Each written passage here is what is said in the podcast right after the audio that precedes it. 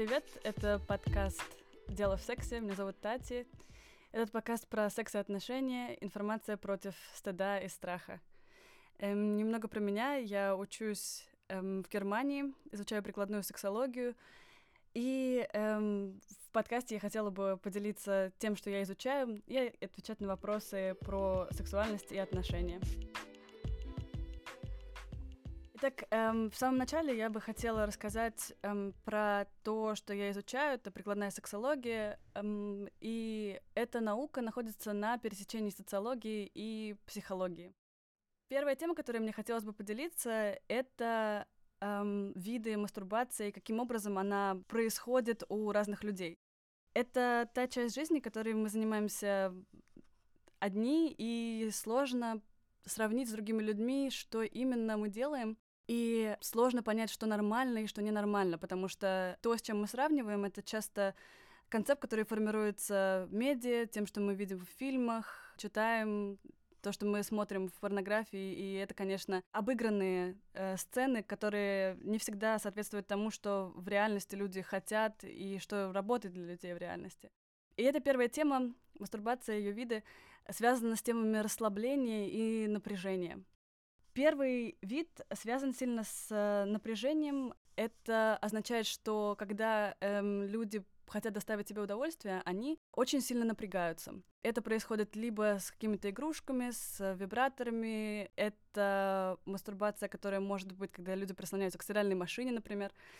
Э, и в теле есть несколько факторов, которые нужно учитывать. Это дыхание, это движение в теле и эмоциональная составляющая. Так вот в этом в первом эм, виде движение в теле и дыхание и эмоциональная составляющая, они все находятся на довольно низком уровне, и все это жертвуется для того, чтобы дойти до финишной прямой. Это такой марафон, где все направлено на то, чтобы дойти до конца. Таким образом, выходит, что дыхание э, не эм, заходит глубже, чем грудная клетка. Э, дыхание в живот практически не осуществляется, дыхание поверхностное, такое, как будто бы мы в состоянии стресса практически, мы очень сконцентрированы. Эм, эмоциональная составляющая практически отсутствует, эм, потому что все направлено именно на внимание к собственному телу. Движения в теле тоже не так много, потому что человек как будто бы замирает и ждет, пока возбуждение достигнет того момента, когда достигается оргазмическая разрядка. Есть небольшое упражнение эм, сжать руку в кулак и провести по ней другой рукой. Теперь этот кулак разжать и снова провести по нему рукой и сравнить эти ощущения. Только от расслабленного, расслабленной стимуляции происходит не так много, а при напряжении ощущения физические снижаются и происходит такое небольшое онемение тела, эм, в котором сложно увеличить эту стимуляцию, потому что тело само, оно очень быстро привлек, привыкает к этой стимуляции. Нужна еще большая стимуляция для того, чтобы получился, получилась эта, оргазмическая разрядка.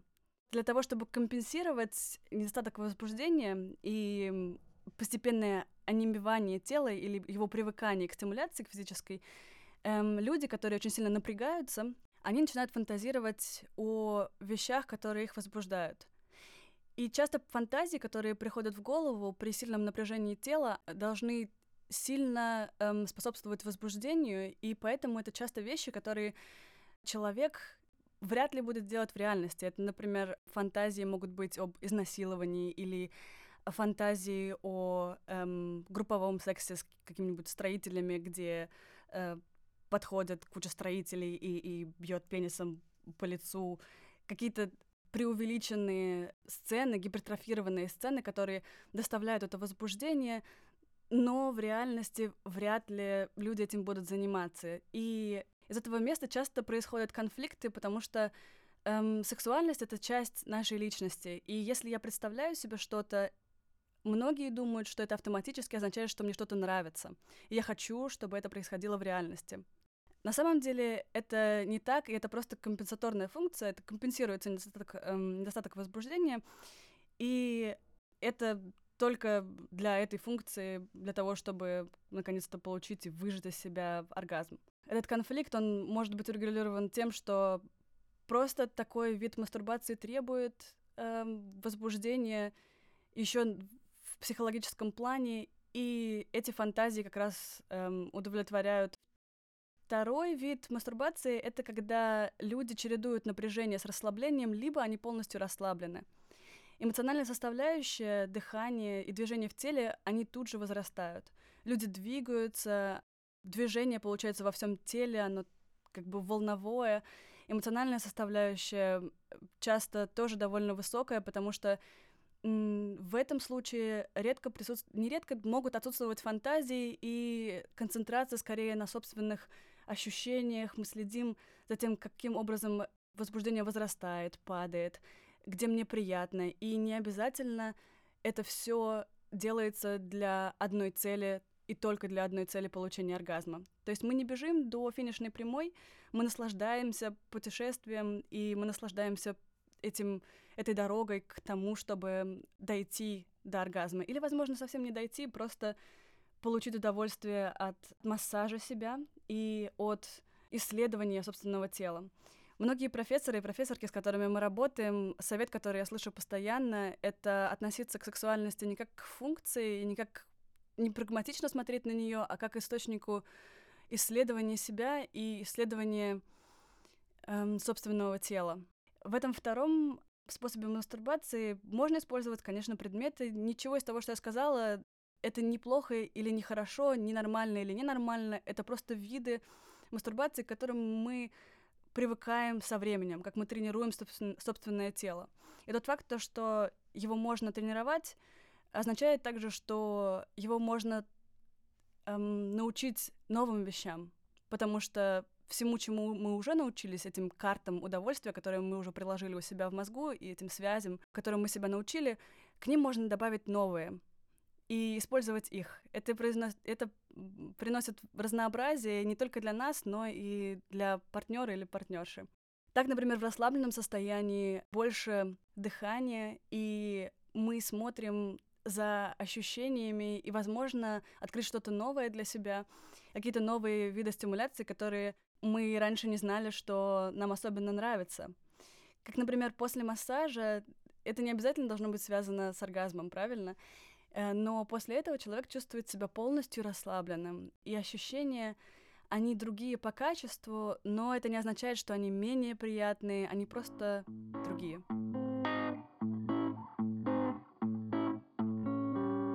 У меня накопилось несколько вопросов, которые мне прислали люди в канале. Вопросы очень интересные, я бы хотела поблагодарить всех за то, что, в принципе, вопросы эти есть. Как правильно расставаться, чтобы сохранить теплый контакт с человеком, с которым вас так много связывало? Спасибо. Э, дружить с бывшими, конечно, можно, и это отличный показатель, кстати говоря, качества человека в принципе и его способности быть в отношениях, пребывать в отношениях, потому что э, если человек говорит о своих бывших, о всех как о страшных суках, и все они были мудаками, это, кстати говоря, не зависит от пола, то, что это были ужасные люди, которые причинили много зла, и вот я, переживший эти страшные отношения, все эти человек. Общий знаменатель во всех этих отношениях — это человек, сидящий перед вами. Поэтому, статистически говоря, скорее всего, проблема в нем или ней, эм, а не в, во всех, во всех пар- бывших партнерах или партнершах. Если ваш партнер говорит то, что эм, все бывшие были плохими, то это показывает его или ее неспособность быть в отношениях, прекращать отношения и видеть в них что-то хорошее или прекращать их таким образом для того, чтобы а, после того, как уляжется вся пыль расставания, вся боль, возобновить отношения э, в дружеском формате. Первый момент я уже упомянула, когда вы расстаетесь эм, и вы чувствуете, что момент расставания настал, то лучше об этом начать говорить я чувствую, что в этих отношениях что-то уже идет не так. Я чувствую, что в этих отношениях что-то для меня перестает работать. И я знаю, что вот это и вот это у нас хорошо в отношениях, но я думаю, надо расстаться. Это нормально. В любом случае, расставание происходит, и 99% наших отношений, они прекратятся. Поэтому всем этот, этот навык расставаться с людьми, он всегда очень полезный эм, для того, чтобы не причинять лишней боли себе, лишней боли партнеру или партнерше. Я написала небольшую статью, перевела статью насчет расставаний, что лучше не гоустить, лучше не прекращать внезапно, без объяснений полностью общение с людьми. Это вариант, это можно делать, особенно в ситуациях, когда, эм, когда люди делают какие-то очень неприятные вещи, они, не знаю, какие-то токсичные отношения или люди агрессивные. Это понятное дело, что нужно прекращать. Э, но, предположим, вам нравится человек, просто отношения не работают. Об этом лучше поговорить. Вы расстаетесь с человеком. После этого я взяла бы паузу для того, чтобы пыль поулеглась, эм, потому что как человек, который расстается с эм, другими людьми, с партнером, вы не, можете, вы не можете быть одновременно источником боли и источником исцеления этой боли. Поэтому стоит принять тот факт за данность, то, что вы причиняете боль, и другому человеку нужно ее пережить. Вы не можете никак этому помочь. Это данные этого процесса. Изменить этот расклад невозможно. Можно сделать его быстрым и не причинять лишней боли по пути, потому что именно в этот, в этот момент происходит лишняя боль, когда люди пытаются как-то сгладить этот удар, пытаются как-то смягчить этот удар, но это никогда не получится, потому что сама по умолчанию ситуация болезненная, и просто стоит принять этот факт.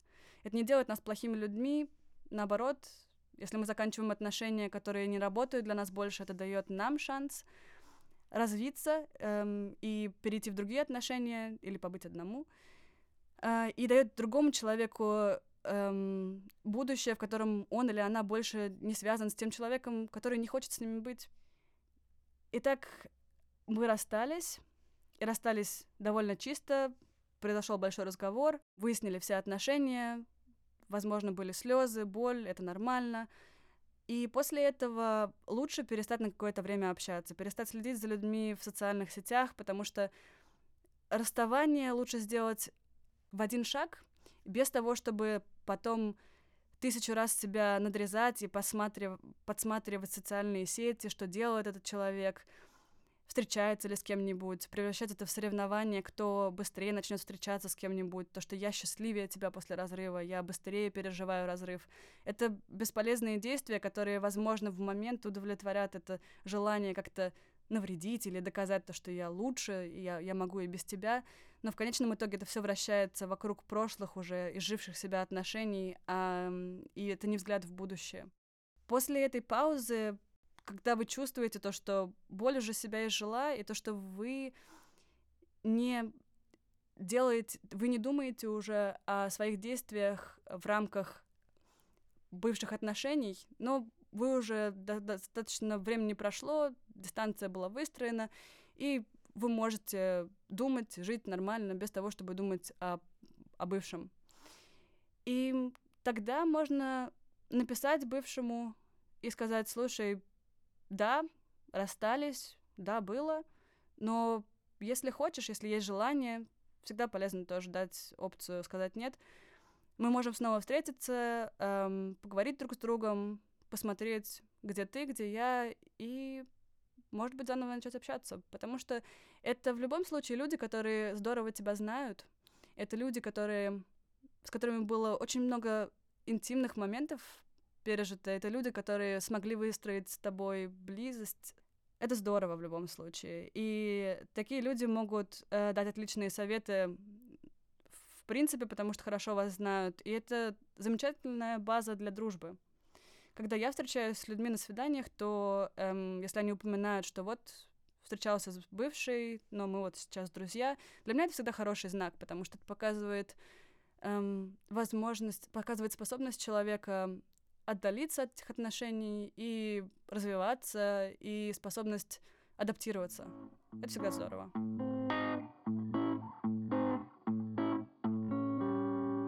Следующий вопрос — это как долго должен длиться букетно-конфетный период и как много секса нормально для букетно-конфетного периода. Для меня этот вопрос, он интересный, потому что он задан в рамках эм, понимания того, что есть определенные стадии развития отношений, и обязательно должна присутствовать, то есть вот эта вот стадия, эм, где дарят букеты и конфеты, потом какие-то другие стадии, возможно, мы встречаемся, потом мы съезжаемся, потом мы женимся, возможно, у нас дети и так далее. Я не думаю, что эти сценарии обязательно должны присутствовать в каждых отношениях, потому что это, конечно, универсальные такие паттерны, которые можно приложить к себе, но это не означает то, что они вам обязательно подойдут. Предположим, вот вы начали с кем-то встречаться, этот период, когда мы не можем оторваться от другого человека, постоянно хочется быть вместе, и хочется как можно быстрее сократить эту дистанцию, узнать как можно больше о человеке, и дать ему как можно больше, и взять как можно больше, эм, быть просто все время вместе. Это замечательная фаза эм, этой новой энергии, она дает очень много вдохновения, все знают это, это ощущение влюбленности. Это, конечно, офигенно. Никто не может сказать, насколько долго он может длиться, этот период влюбленности, эм, но он рано или поздно себя эм, исчерпывает и заканчивается. Он не должен как-то длиться, потому что только потому, что мы не можем его контролировать. И нельзя сказать, когда мы его закончим. То есть мы не садимся вместе и, и, и не говорим, что, слушай, вот пора бы подар- перестать дарить конфеты, пора бы перестать дарить букеты, пора бы уже думать над тем, чтобы съезжаться вместе или э, думать о чем-то более серьезном. Так это, конечно, не работает. Это скорее естественный переход, сближение. Поэтому он не должен сколько-то длиться, и не обязательно дарить в это время букеты и конфеты. Это просто начало отношений, эм, и она будет длиться так, сколько она будет длиться. Ко второму вопросу, как много секса нужно для нормально для букетно-конфетного периода. Смотря с чем мы сравниваем, потому что если мы сравниваем с сериалами, это актеры, это не настоящие люди. И даже если это были бы предположим, настоящие работающие паттерны, которые нам показывают настоящие сценарии развития отношений, то это не обязательно означает то, что они подходят нам.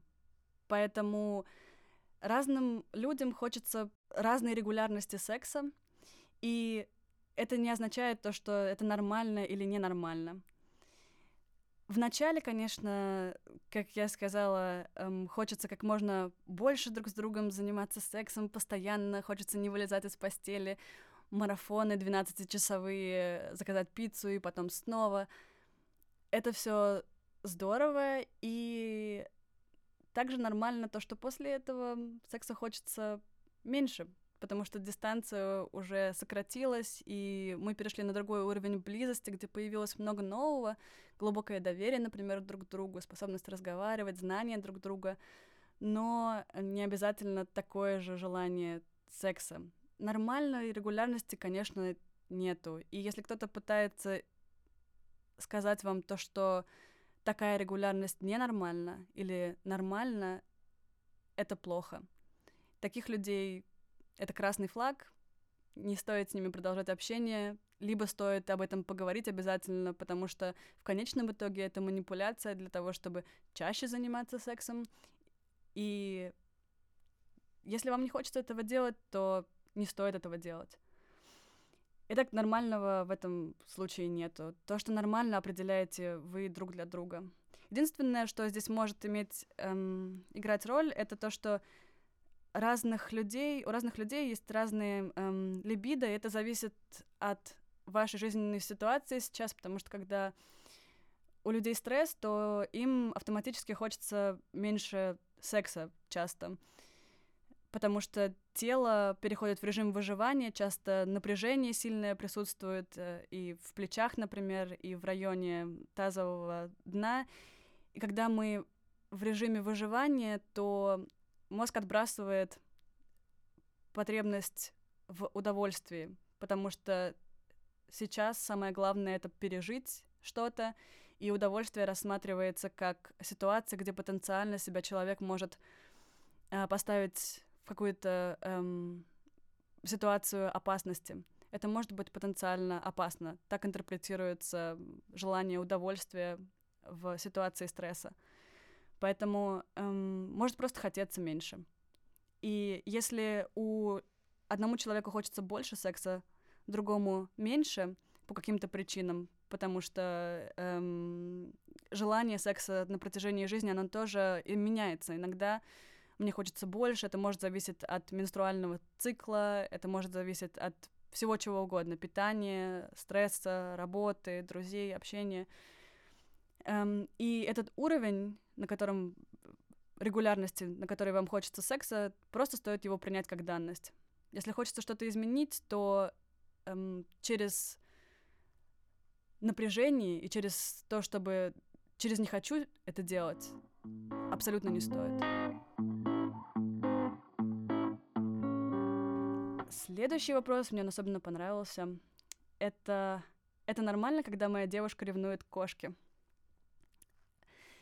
Нормально ли, когда девушка ревнует к кошке? Вопрос просто офигенный. Эм, я думаю, это ненормально. Я думаю, это сильная-сильная неуверенность в себе, которая показывает на, указывает на гораздо большие проблемы в личности человека. Единственный сценарий, где я могу представить это нормально, это если парень или девушка, у которой э, владелец или владелица этой кошки, у них есть, предположим, даже отдельная комната для кошки и э, какие-то куча игрушек для кошки. Когда кошка запрыгивает на кровать, то девушка должна из кровати обязательно слезть с кровати, чтобы кошке было достаточно места для того, чтобы полежать. И э, только в этом случае, конечно, я бы начала беспокоиться, но это тоже даже не ревность, это скорее э, что вообще происходит с этим человеком, если он меня выгоняет из кровати, как только кошка запрыгивает на нее. Но в другом случае, ну ну, ну это животное, и ставить себя, ставить себя на один уровень с животным и ревновать к вниманию — это признак контролирующего поведения, и контролирующее поведение — это манипуляция и всегда красный флаг. Поэтому стоит либо поговорить с девушкой и сказать то, что если так будет продолжаться, то я не могу изменить свою кошку, я не могу изменить тот факт, что я люблю свою кошку, я не женюсь на своей кошке, но если ты будешь продолжать продолжать ревновать к, к моей кошке, то это плохо скажется только на наших отношениях. На моих отношениях с кошкой это абсолютно не скажется, у нас все будет в порядке. И поэтому нужно меняться человеку, который ревнует, потому что это нерационально, это хотя нерациональные страхи некоторые э, это, это, это нормально, и о них стоит говорить, но если это направлено ревность к кошке, нет, сори, это ненормально, это об этом стоит обязательно поговорить. И, возможно, стоит расстаться с этим человеком. Я бы, я бы рассталась с этим человеком, потому что видеть в животном себе э, конкурента — но это слишком. Это показывает очень-очень глубокий уровень неуверенности, который мне очень жаль, что присутствует у этого человека, но э, делать это моей проблемой, царян, это, это абсолютно неприемлемо.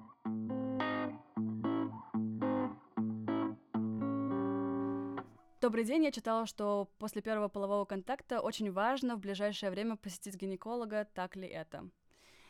Я слышала тоже очень много советов сходить к гинекологу. Я так понимаю, что девушка задает вопрос, возможно, и парень, кто знает.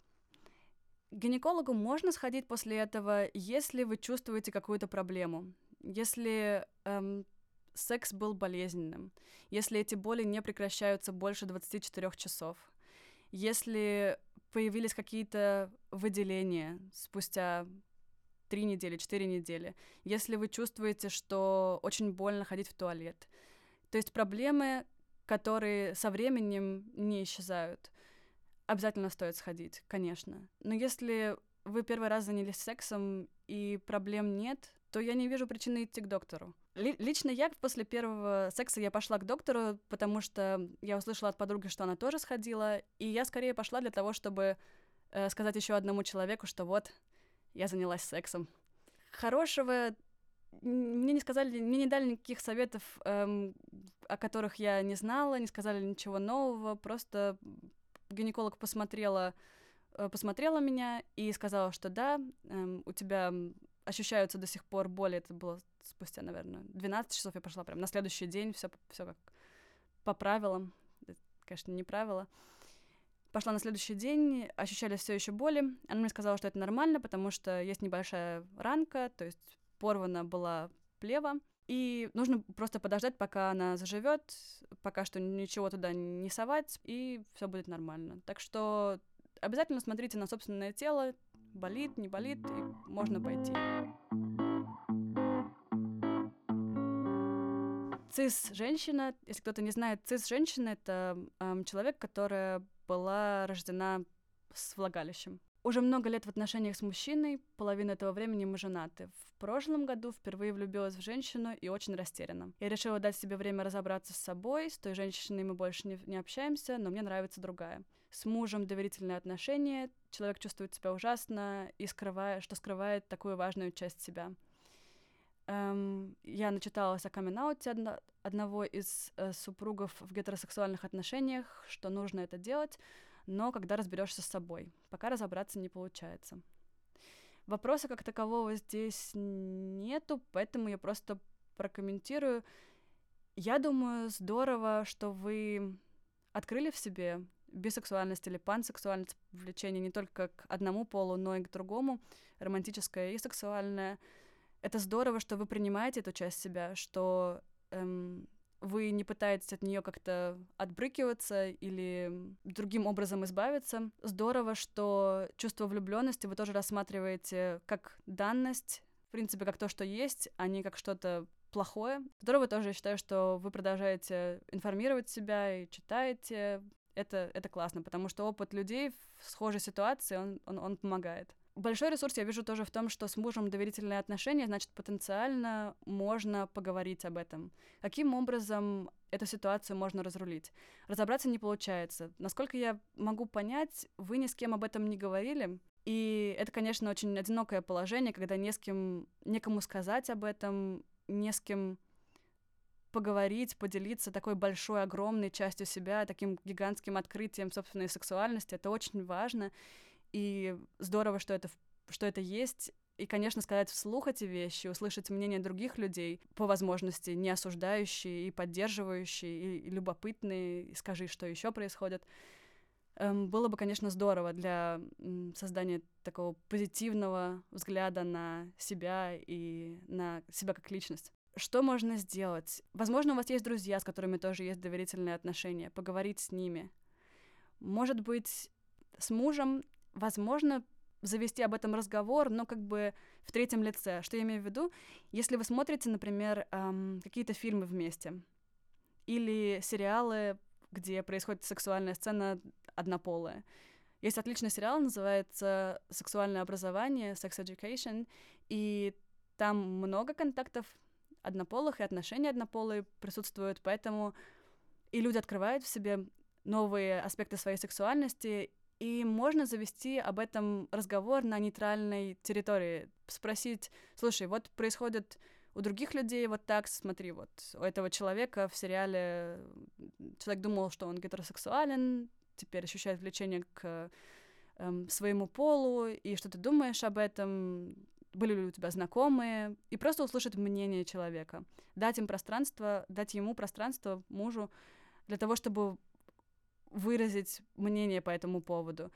И это уже даст вам ощущение, возможно об этом говорить или невозможно об этом говорить, потому что если мнение мужа довольно позитивное и даже нейтральное, то что м, да, происходит такое и, и у людей, и бывает, то можно сказать то, что а что бы ты сказал, если бы я так сделала? Что бы ты сказал, если бы у меня так было? И тогда можно посмотреть на реакцию и вместе это все обсудить. Несмотря на то, чего вы хотите или муж хочет, ваши отношения уже перешли на новый уровень, и теперь за вами стоит выбор, каким образом вы будете открываться как пара на этом новом уровне. Потому что есть факт, факт влечения к своему полу, бисексуальности, и его нельзя игнорировать. То, что было открыто, невозможно снова заня- загнать обратно в шкаф. Эм, это сложно, не нужно, и в любом случае не стоит эм, игнорировать. Поэтому я рада, что вы себя информируете. Я рада, что вы читаете об этом. И я бы предложила поговорить с мужем или с кем-то из подруг, друзей об этом на нейтральной разговорной территории эм, фильмов, примеров. Я читала, я видела, что ты думаешь, и так прощупать территорию и узнать человека, эм, союзника или союзницу, с которой можно было бы эту тему без осуждения, без стыда проговорить для себя и найти поддержку, потому что в одиночестве, конечно, эм, этот путь очень сложно пройти, и я бы этого не советовала. И поздравляю с э, новонайденной бисексуальностью, это здорово. Эм, это все вопросы на сегодня. Эм, в следующий раз я больше расскажу из своей учебы. Э, в канале, на моем канале Sexologist in the Making я буду эм, дальше писать о том, что происходит в учебе, и туда можно дальше присылать вопросы. Я очень рада отвечать на эти вопросы и буду продолжать делать это эм, с регулярностью раз в месяц, по крайней мере.